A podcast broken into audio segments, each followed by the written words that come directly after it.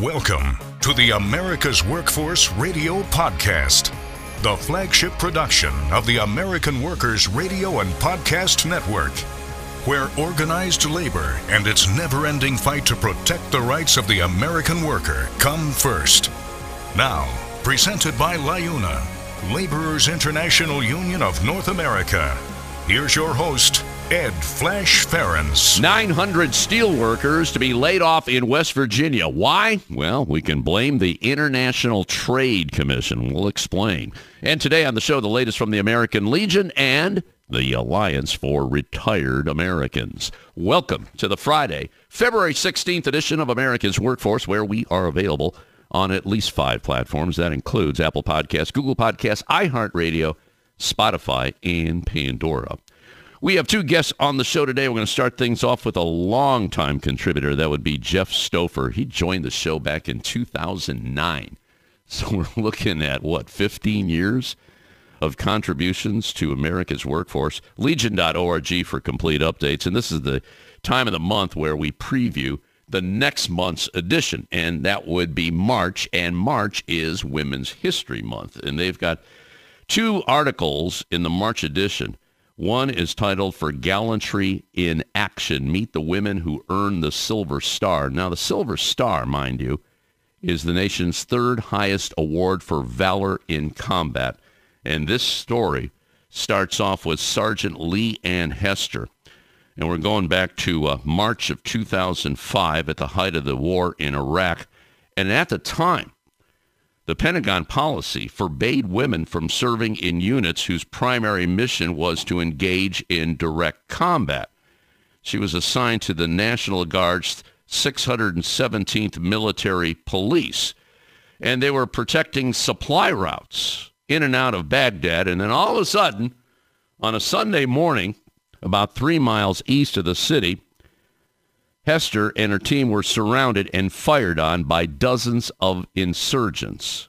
So they dropped back, and for 45 minutes, they exchanged fire at close range, and Hester, her fellow soldiers, killed 27 insurgents, wounded six more, and took one captive. And get this, every member of her unit survived. And she wasn't supposed to be in combat.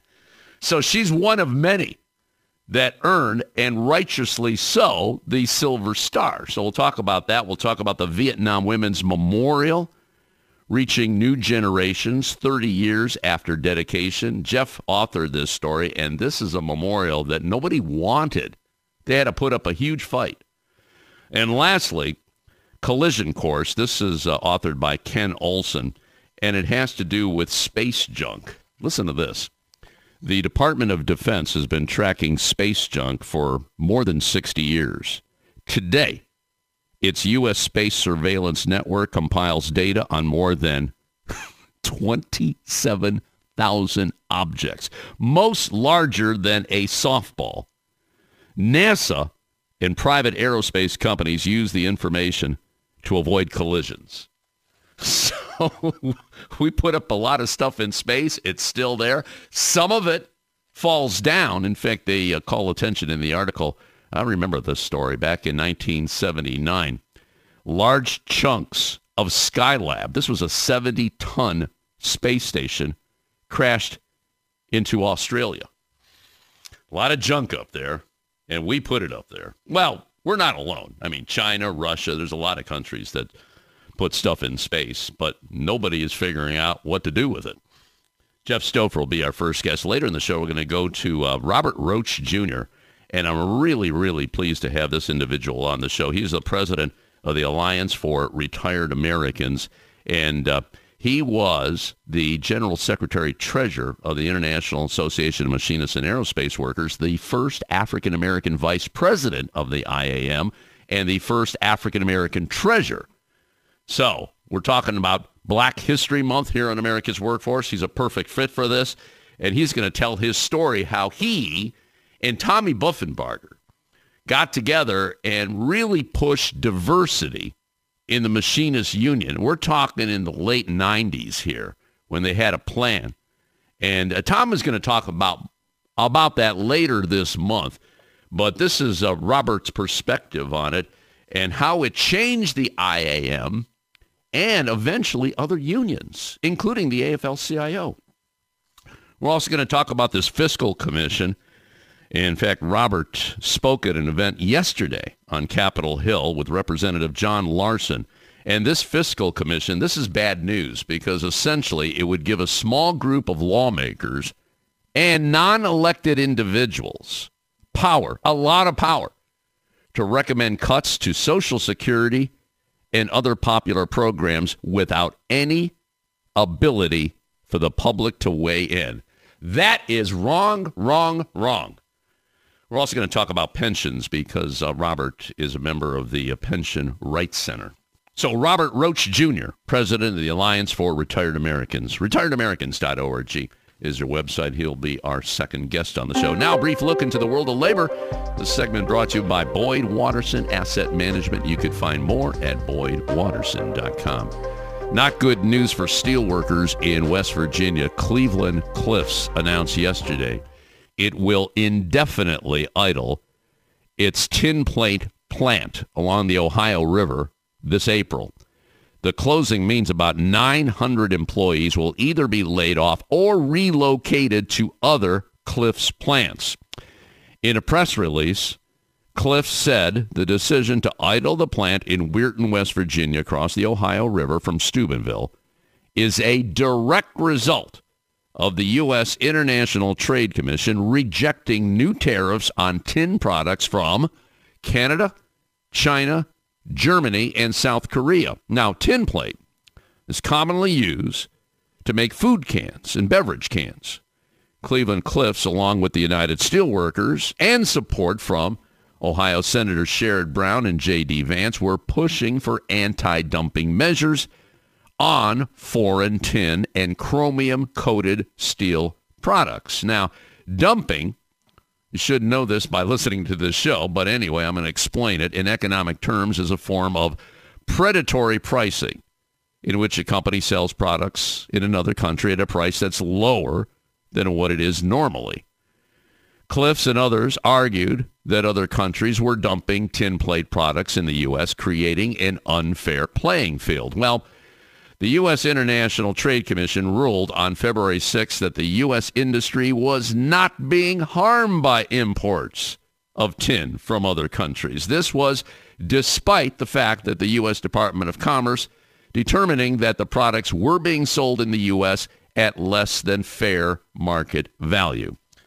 Cleveland Cliffs said approximately 900 employees will be affected by the closing. The company said workers will be given opportunities to relocate to other Cliffs facilities or they'll be given severance packages. Sad story there. Sad story there. And one more here before we break. Registered nurses at Oroville Hospital in California, Oroville, California, held an informational picket yesterday protesting chronic short staffing conditions that jeopardize patient care and lead to high turnover and the loss of experienced nurses. This was all arranged by the California Nurses Association, which is part of National Nurses United. Last year, management at the hospital closed services and reorganized departments within the hospital. This has resulted in short staffing across many units, including case management. Delays in discharging patients have a ripple effect across the hospital creating delays in patient care. That comment from C. Vang, a registered nurse in the case management unit. She went on to say when a patient is waiting to be discharged from the hospital, that means we can't move a patient who is waiting in the emergency department for that bed to be available. Nurses say they recognize the hospital has invested in building a new tower, but they say staffing issues are critical and need to be addressed immediately. All right, we're going to take a quick break. When we come back, Jeff Stoffer on behalf of the American Legion. This is America's Workforce. More shows available at awfradio.com.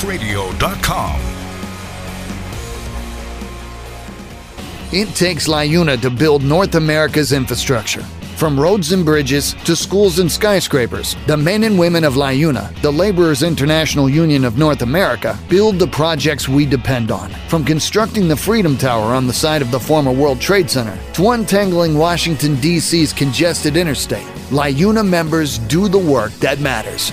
Find out what it takes to be built by LIUNA at liuna.org. That's L-I-U-N-A dot org. The Ironworkers Great Lakes District Council, consisting of eight ironworker local unions in West Virginia, Pennsylvania, Ohio, and Michigan. We build the skylines and bridges along the Great Lakes. With more work than ever before, the Great Lakes District Council is actively searching out the next great ironworker. Whether it's building the next Intel plant or constructing a bridge to safely connect our great cities along the lake. So join the Ironworkers Great Lakes District Council today.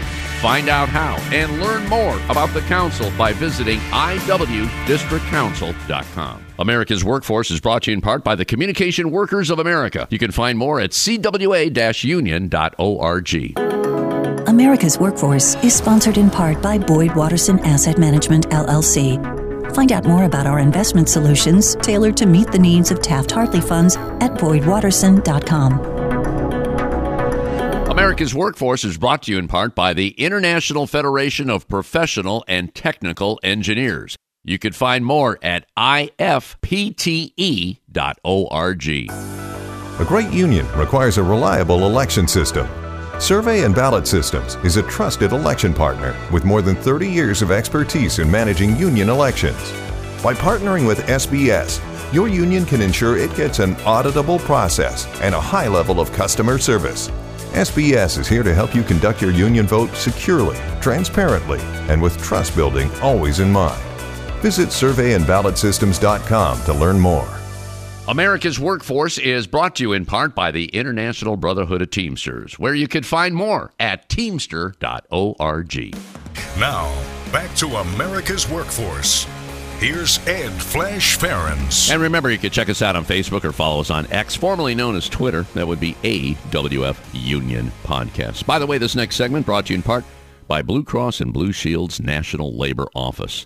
Blue Cross and Blue Shield companies formed out of a need to provide affordable health care to teachers, to loggers, and miners. Well, in 1965, the Blues developed the National Labor Office to strengthen its commitment to organized labor. And today, Blue Cross and Blue Shield's National Labor Office remains focused on America's workers, advocating for affordable and equitable health care partnering with strategic alliances to provide industry-leading products and services, and proudly serving more than 18 million unionized workers, retirees, and their families. Working hard for America's working families, for the health of America. You can learn more by following them at Blue Labor on LinkedIn and X, formerly known as Twitter. All right, let's go to line number one. And joining us from Indianapolis today is Mr. Jeffrey Stoffer. And it's Indianapolis because that's where the American Legion is based. Legion.org for complete updates. And Jeff is here to talk about the March issue, March being Women's History Month. You're always ahead of the game. I like that, Jeff. And uh, you've got some really, really good stories here. So welcome back to the show. Let's start off with women who have received the Silver Star. Go ahead, my brother.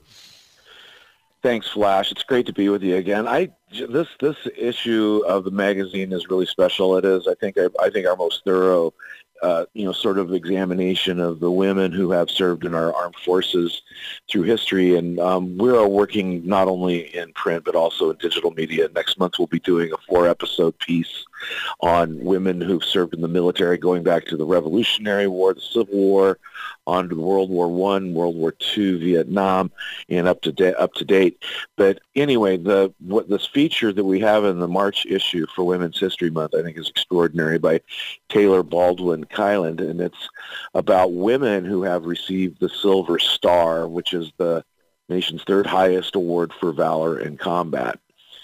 And um, you know, it is a it's a very, very uh, rare uh, medal to receive. I think it's it's bestowed on, I think, fewer than one in every 250 who serve, but it but it's for it's for gallantry in action and in combat. And um, the author uh, begins with the story of Leigh Ann Hester, Sergeant Leigh Ann Hester. And I think it's it's really important to note the date that uh, Leigh Ann Hester did what she did to receive the Silver Star. It was March 2005, and it was in Iraq. And um, at that time, the Pentagon, the policy was, DOD policy, forbade women from serving in units whose primary mission was to engage in direct combat. And the question, you know, always has been in Iraq and Afghanistan and the war on terrorism, what isn't in direct combat? Well, anyway, her story is that they were on a Sunday morning. They were um, they, their their vehicle got got hit by an IED, and suddenly they were exposed to this big ambush, and they were surrounded by uh, insurgents, by enemy insurgents, and the Sheener squad leader, uh, Staff Sergeant Timothy Meehan, they jumped out of the truck and they ran toward the insurgents. They dropped behind a trench line, and for 45 minutes they exchanged fire at close range with these with these with these enemies. And um, Hester and her her her little group, they were you know outnumbered, but they uh, basically eliminated 27 insurgent enemy uh, combatants. They wounded six more, and they took one prisoner. And every member of her unit survived. And it was quite a quite a feat at that time for at a time in 2005 when women were not even expected or supposed to be in combat. Her actions that day got her the Silver Star, received, um, you know, but it was it was kind of a you know a thing because it was it was basically her actions were conducted in a way that was kind of in contradiction to DOD policy at the time. It wasn't going to be until 2013 when Secretary of Defense Leon Panetta basically began the process of opening up all combat roles to all, to women, or all all all military occupational specialties to women if they qualified for them. And then in 2015, it became policy. So it was 10 years after she did what she did to get the Silver Star when she was finally authorized to be in combat. so it's kind of a, I think this is, that's, that's the whole twist on the story. And, you know, you look back through history and the author goes into um, the stories of, uh, of, uh, uh, nurses in, in World War One, uh, Jane Rignel, Lindy Leckrone, and Irene Robar, who were uh, they they couldn't even give they didn't even give them a rank when they were Army nurses back then. They were Miss or Nurse, and now they come out as officers, uh, second lieutenants, first lieutenants when they when they get out of nursing school. But back then that wasn't the case.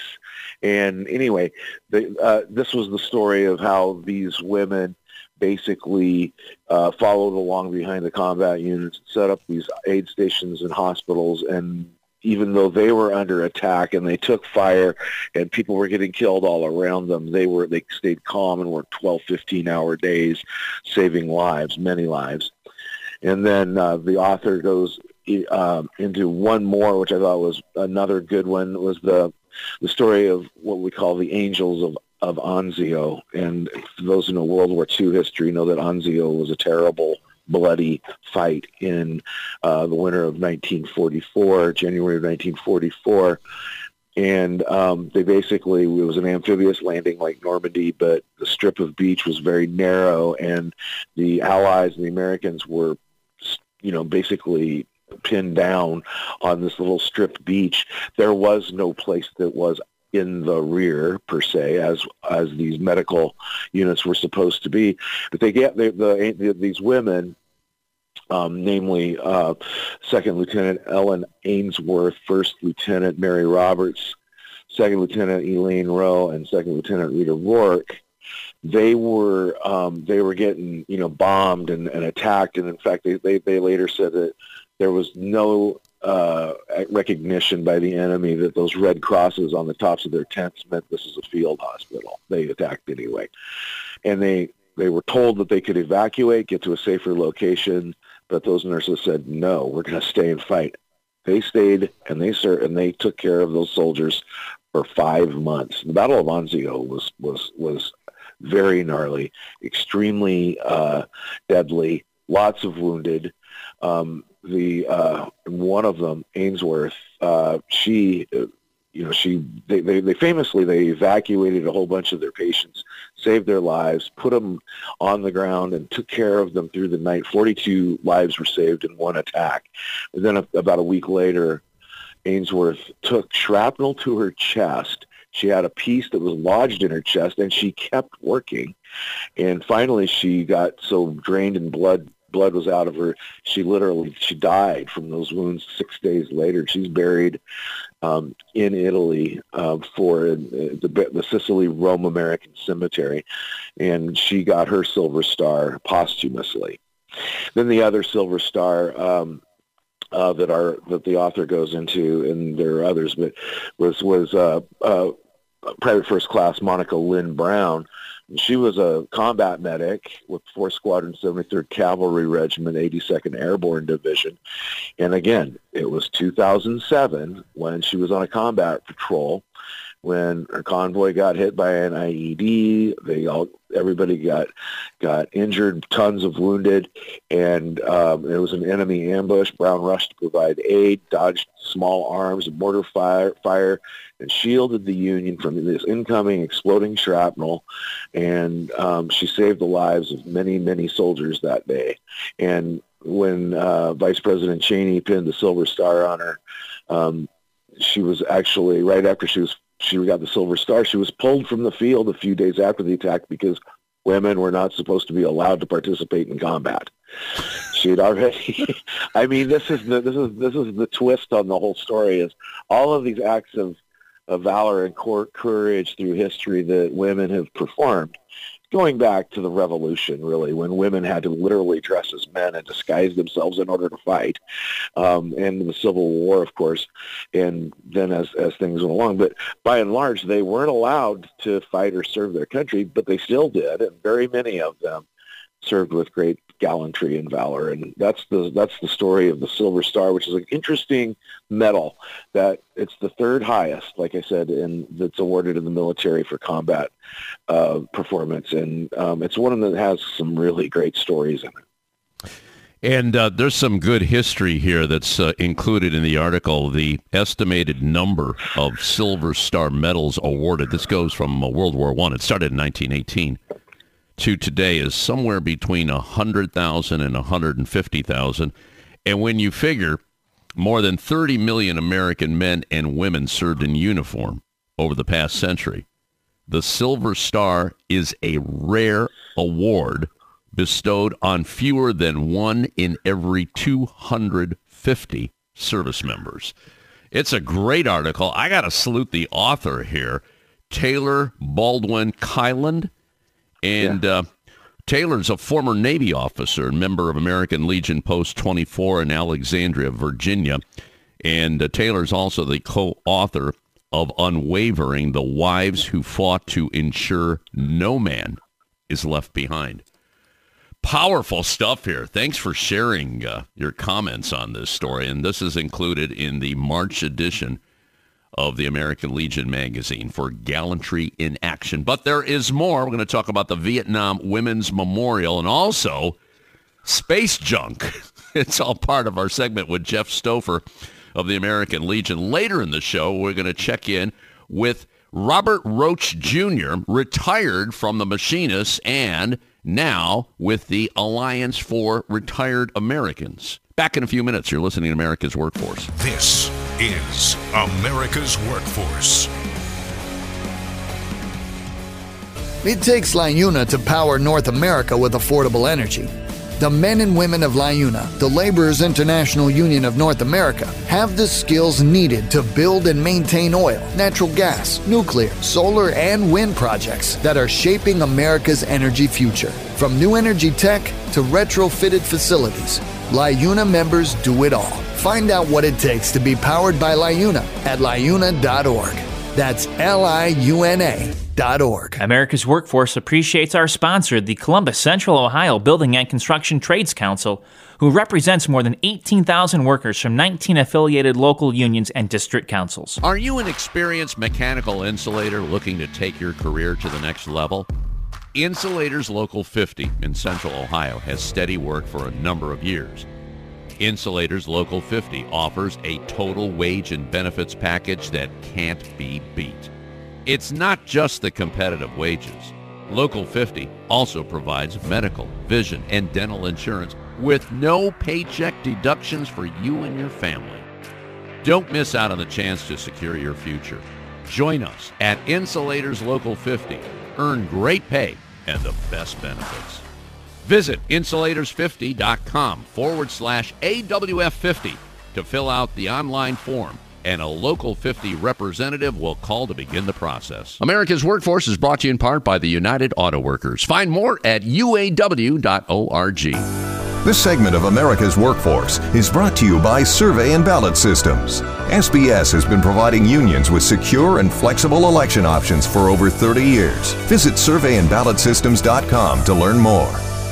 America's Workforce is brought to you in part by the United Steelworkers. You can find more at usw.org.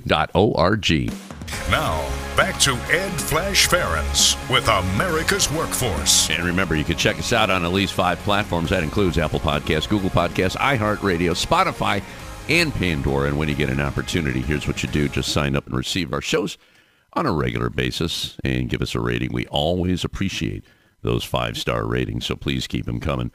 By the way, this next segment brought to you in part by the Ohio Federation of Teachers, oh.aft.org. Melissa Cropper will be joining us on behalf of the OFT next Tuesday, the day after President's Day. All right, let's go uh, back to our live line, rejoin Jeff Stoffer on behalf of the American Legion, talking about the March edition. March is Women's History Month. You got another story here. Your legacy lives in us, and this is about the Vietnam Women's Memorial. Talk to me about this one, Jeff. Well, uh, this year was the 30th anniversary of the dedication of the Vietnam Women's Memorial on the National Mall. And just to kind of background it a little bit, uh, it, this was this came about when combat nurse Diane Carlson Evans, who we've had such a close relationship with in the American Legion, she's a member and she's a dear friend of of, of us and our organization, and um, she has. Uh, she literally she was at the at the when the when the when the when the wall was dedicated in, in 82 she began the process of thinking there ought to be something specific for the women who served in Vietnam which there was 10,000 who served in, in Vietnam and about 265,000 who served women who served during the war during the Vietnam War at various duty stations and different MOSs anyway um, the battle to get that women's memorial onto the National Mall took 10 years. There was so much uh, opposition and criticism and, you know, absolute ridicule and, and about women. Why would women deserve a place on the National Mall among these uh, among these statues and memorials. It's a very, you know, it's a National Park Service memorial that is in a highly coveted spot, and it takes you can't imagine the number of hoops they have to jump through to get a memorial placed on the National Mall. But Diane began the the ten year process, and you know had um, stout uh, support from the American Legion every step of the way.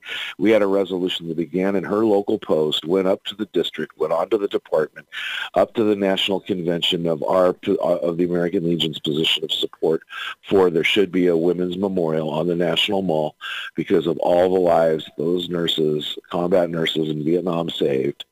Um, it's you know immense. She often says that that wall would be about six feet taller if it weren't for these nurses who served in Vietnam. Um, anyway, 30 years later, um, after all the controversy that went into this thing, and it was a big issue. It was on, on national uh, uh, broadcast television, the the, ba- the battle to get women recognized on the mall she put it this way: she she was the guest speaker at the at the at Veterans Day at the at the National Mall at the right in front of the the, the big wall uh, this year on November 11th, and she she quoted I love this quote. She said, "Mahatma Gandhi said, first they ignore you, they did, then they laugh at you, they did, then they fight you, they did, then you win." That's our 10 year story. We won. They did. They spent 10 years fighting to get this in there. And now what I know, what I, we would, ceremonies were the Friday and the Saturday um, uh, around Veterans Day weekend. And there were so many active duty and young women uh, military personnel and veterans, women veterans who were who weren't even born when this thing was dedicated, let alone during the Vietnam War, who said that that memorial has been an inspiration to them, and it told them that they could serve whatever whatever role the the military would want them to serve in. And um, you know, Diane said that she thought that this this this memorial had a had a had a bigger meaning too, and it it sort of triggered uh, you know an evolution in the way we treat way we look at women in military service and getting gender specific uh, treatment at VA medical uh, facilities and getting um, uh, proper uh, treatment and examination and understanding research into PTSD among women. Just a variety of things that are gender centered that literally came about after this memorial was installed. So it was kind of a, you know, so it's not just a statue in a park for the birds to land on. It is a symbol of what women in the military mean to the United States and what they have always meant to the United States. And so uh, it's a it's a great um, a great uh, moment that that we in the American Legion I think are very proud of, and that's that we had a big hand in supporting that memorial going up there on the National Mall. And here we are 30 years after its dedication and all the controversies and the critics and the opponents, they've faded away. And that memorial is still standing and inspiring new generations. It's amazing what you have to go through to do the right thing.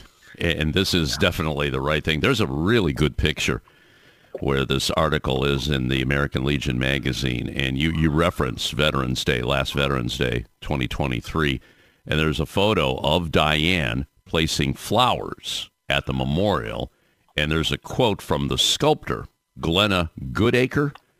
Yeah. Glenna said, that my hands can shape the clay which might touch the hearts and heal the wounds of those who served fills me with humility and deep satisfaction. I can only hope that future generations who view the sculpture will stand in tribute to these women who served during the Vietnam era.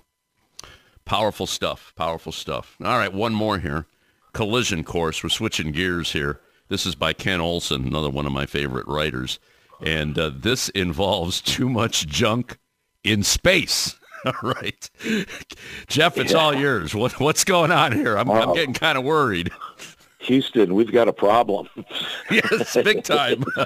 it is it it's a mess above our above our atmosphere you know the, the and i think that this is getting to be kind of an issue more and more and we hear about it more and more i think i saw a piece even on 60 minutes not too long ago about huh that seems to be that we've got all of this all of these objects floating around in space and the thing about it is is eventually at some times they come down to Earth and they land. I mean, uh, the the uh, Ken mentions the fact that um, in what was it in 2020 all of a sudden you're this this this this village in in Ivory Coast a 39 foot metal pipe smashed into a home.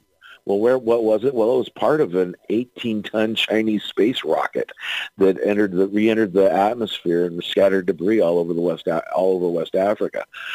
Um, you know, no one was hurt in that, but it's probably not going to be too long before someone does get hurt when little things, even if they're the size of a quarter, it's still quote this the, the, one of the one of the sources in his story says it's still big enough to hurt you when it hits you at seventeen thousand miles per hour. Oh yeah, you know, yeah. This is uh, uh, the the thing about it is that I that, that was brought up is some of these metrics uh, that there are right now. Um, the U.S. Space Surveillance Network is compiling data on more than 27,000 objects uh, that are floating around in our in our atmosphere or above our atmosphere, most of which are larger than a softball. And uh, the Department of Defense has been tracking it for about 60 years, and everybody knows it's a problem, and it's an increasing problem because we keep sending more things into space, but we don't go up and clean up the ones that are no longer in use. And there are the uh, Ken brings up that there are 3,300 or so dead satellites up there that are just floating around like corpses, and they are uh, at. Not only are they just kind of are they harmless? Well, maybe if they don't get hit by some other thing that has also got debris. You know, like a you know something the size of a penny hits a hits a hits a thing like that. It can have an effect. It can scatter more parts and little parts and stuff like that. And the problem is, every nation that has anything to do with space knows this is a problem, knows it's a problem for our planet, and yet no one is really doing much about it or knows what to do about it. You know, they've got some research uh, activities going on it, but um, you know, the big the point that Ken brings up is that to clean up all of these, you know, 20 million pounds of space junk all all above our, our, our Earth, it's going to cost a lot of money. And the question is, is who's going to pay for that? Is it the commercial enterprises that put up the satellites that we enjoy for all of our amenities like GPS and satellite television and satellite, you know, phone signals and, you know, but again, we talk about that, you know, if we've got space junk and things get are start and it becomes a big problem and you cannot and it becomes a such a dysfunctional problem that those services are bogged down. You know, I think back to where we were when the microchips came short. You know, we lose our satellites. Satellites are much like like microchips today. We've got a we got a problem. We can't.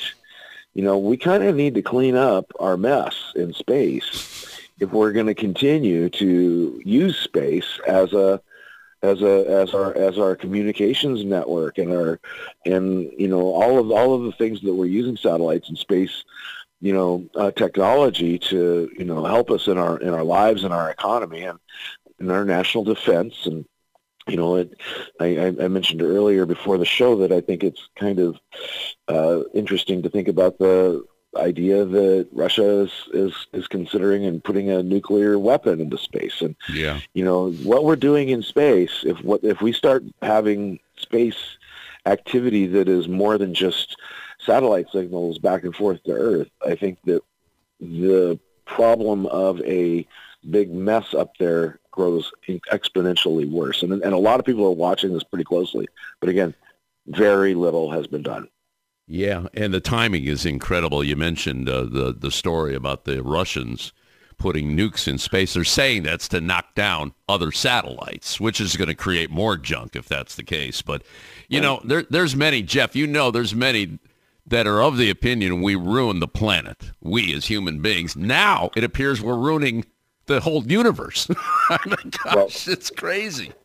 Yeah, and it, it is, and it's and I mean it's it's so so I don't know to, to do this without without a plan or you know and we have heard um, some of our site visits with U.S. Space Force have have have discussed this issue. I think U.S. Space Force is working on it to some degree, and so is uh, the Air Force. But there, but again, um, the question becomes, uh, you know, who's funding space junk cleanup?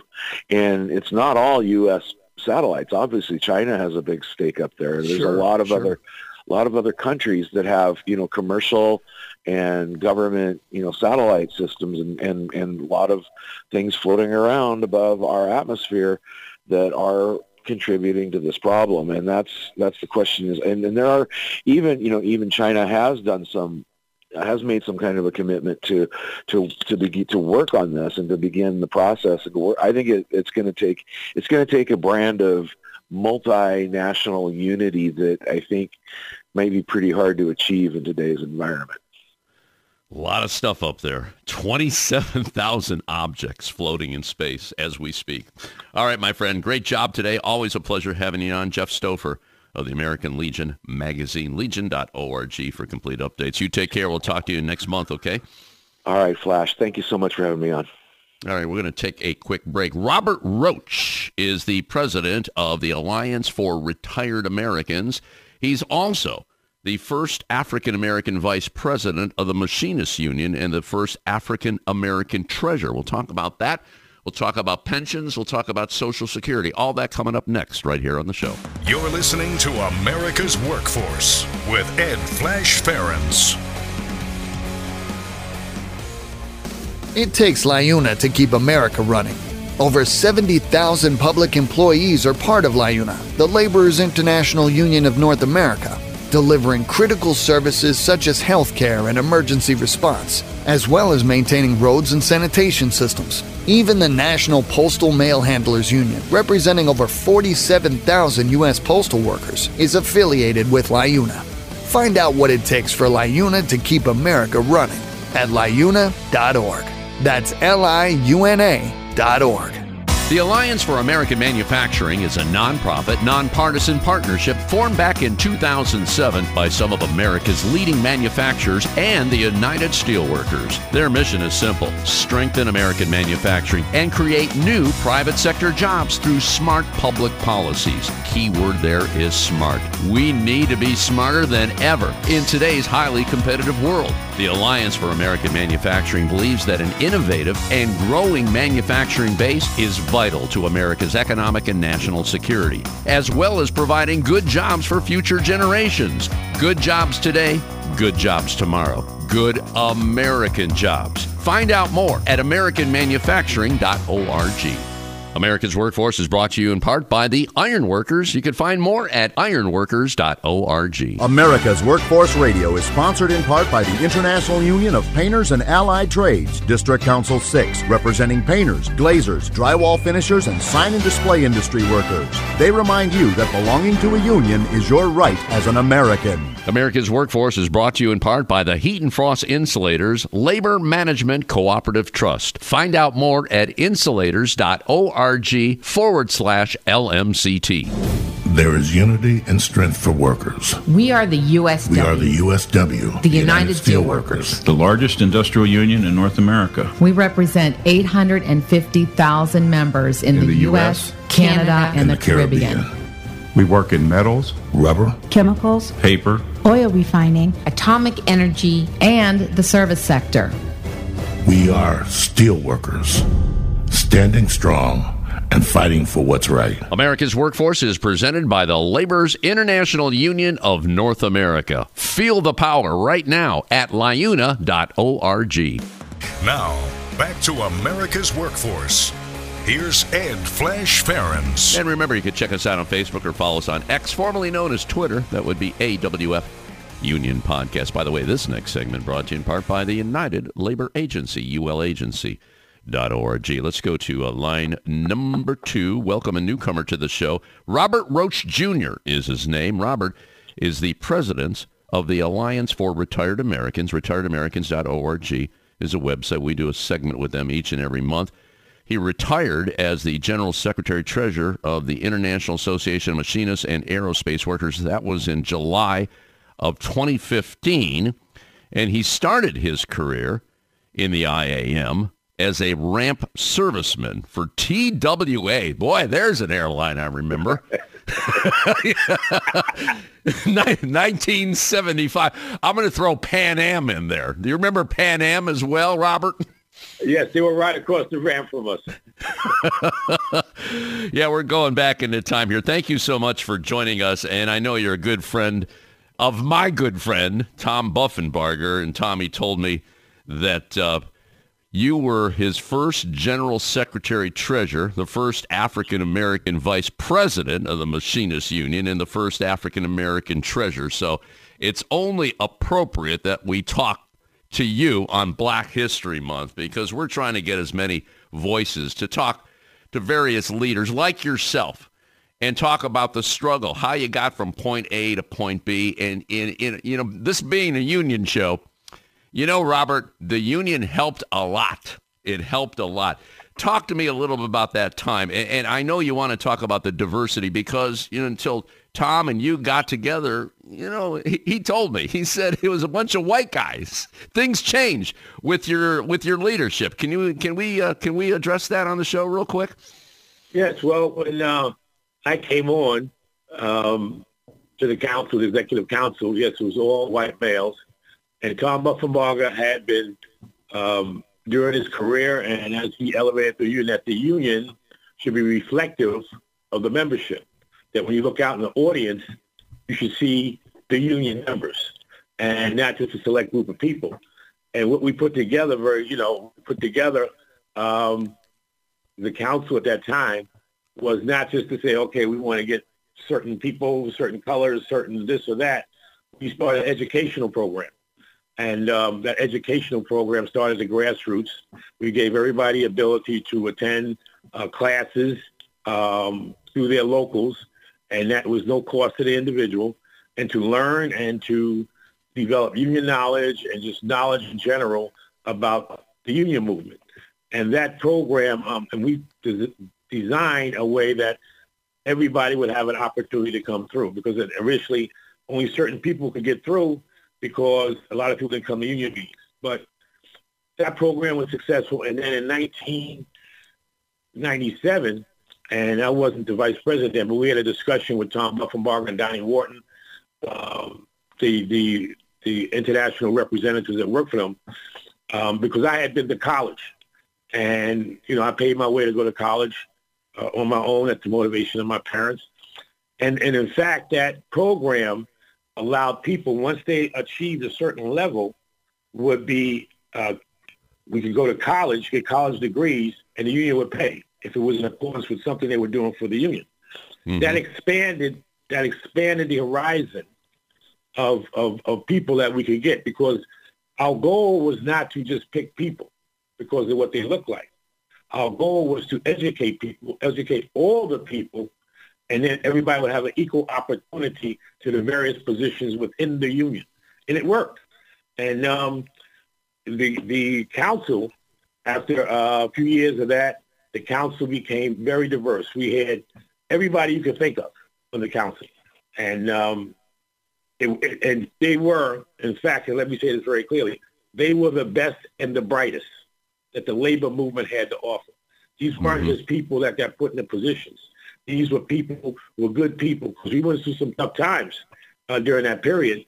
And if you didn't have the best people in position, we, we would, we'd have failed. And so through that, through all of that work, and it's not, I'm saying it very quickly, but through all of that work and the educational process, and I would say everybody on that council was committed to process to educate people. And we got a lot of people that uh, became educated, and a lot of people are now in higher positions today at the machinist union, like my successor um, uh, as the general secretary treasurer is okay. And mm-hmm. so we had lots of people that came, wanted to be involved, got involved, got the a fair opportunity, and we have a, a, a, a mirage of people. Uh, you know, we just have everybody, and it, and, and it worked.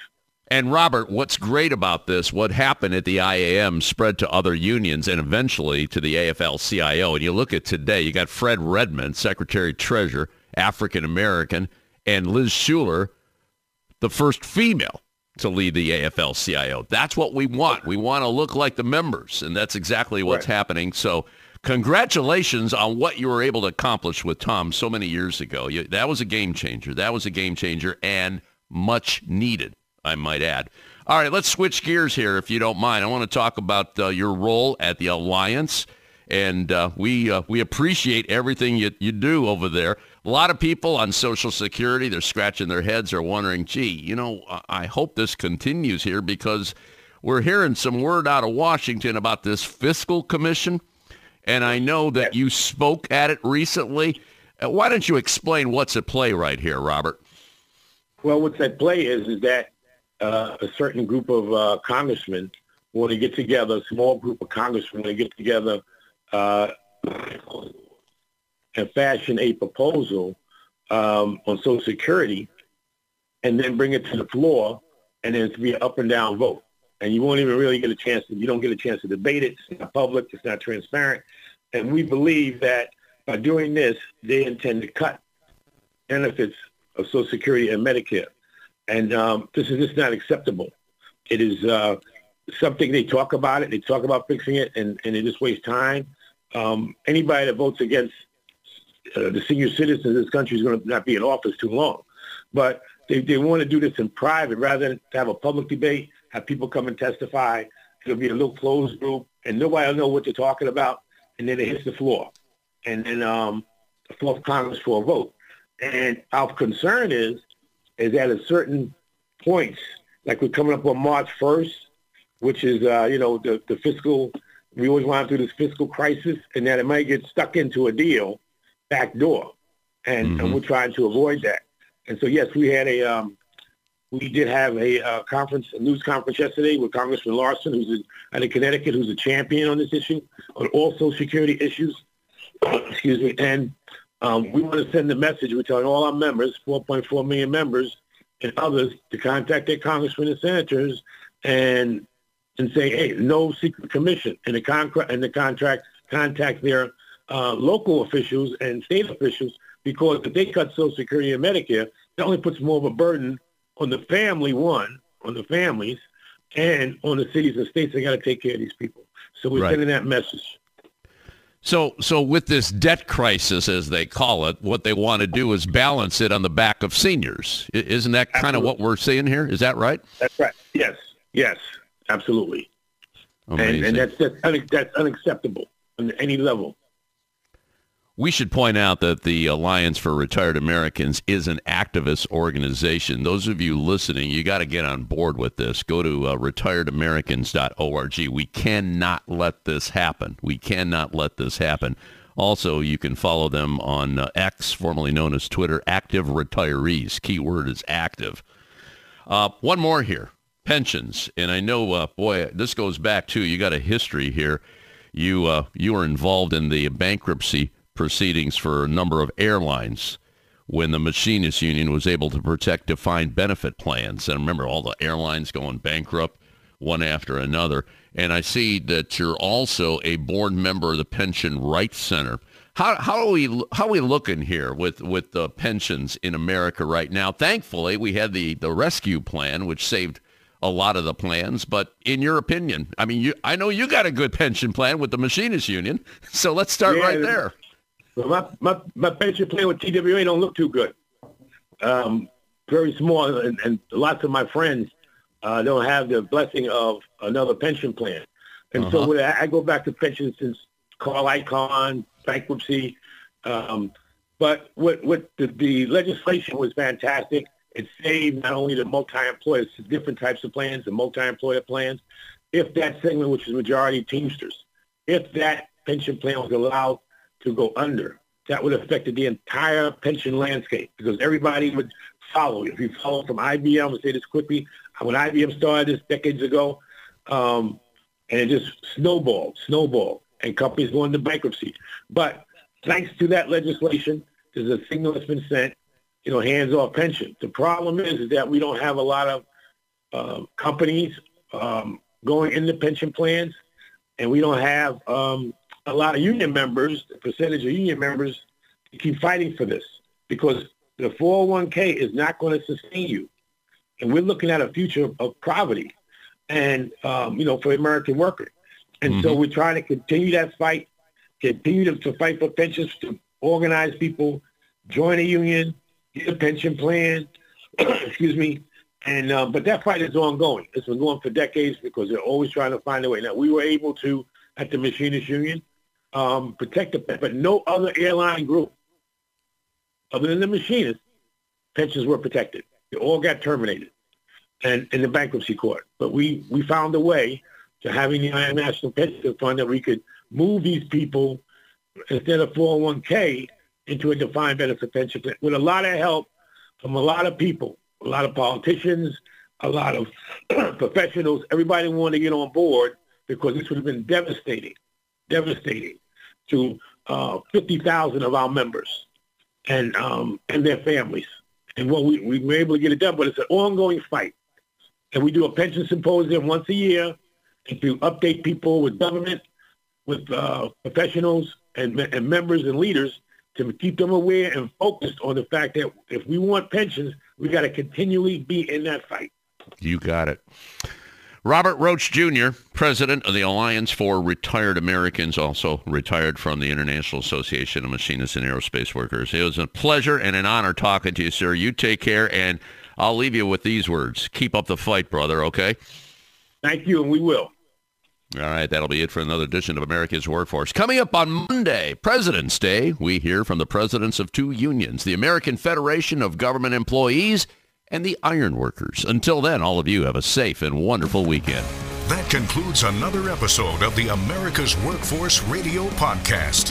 Thanks for listening, and be sure to subscribe so you never miss a show. America's Workforce is a production of Labor Tools and BMA Media Group. Find out more information online at labortools.com.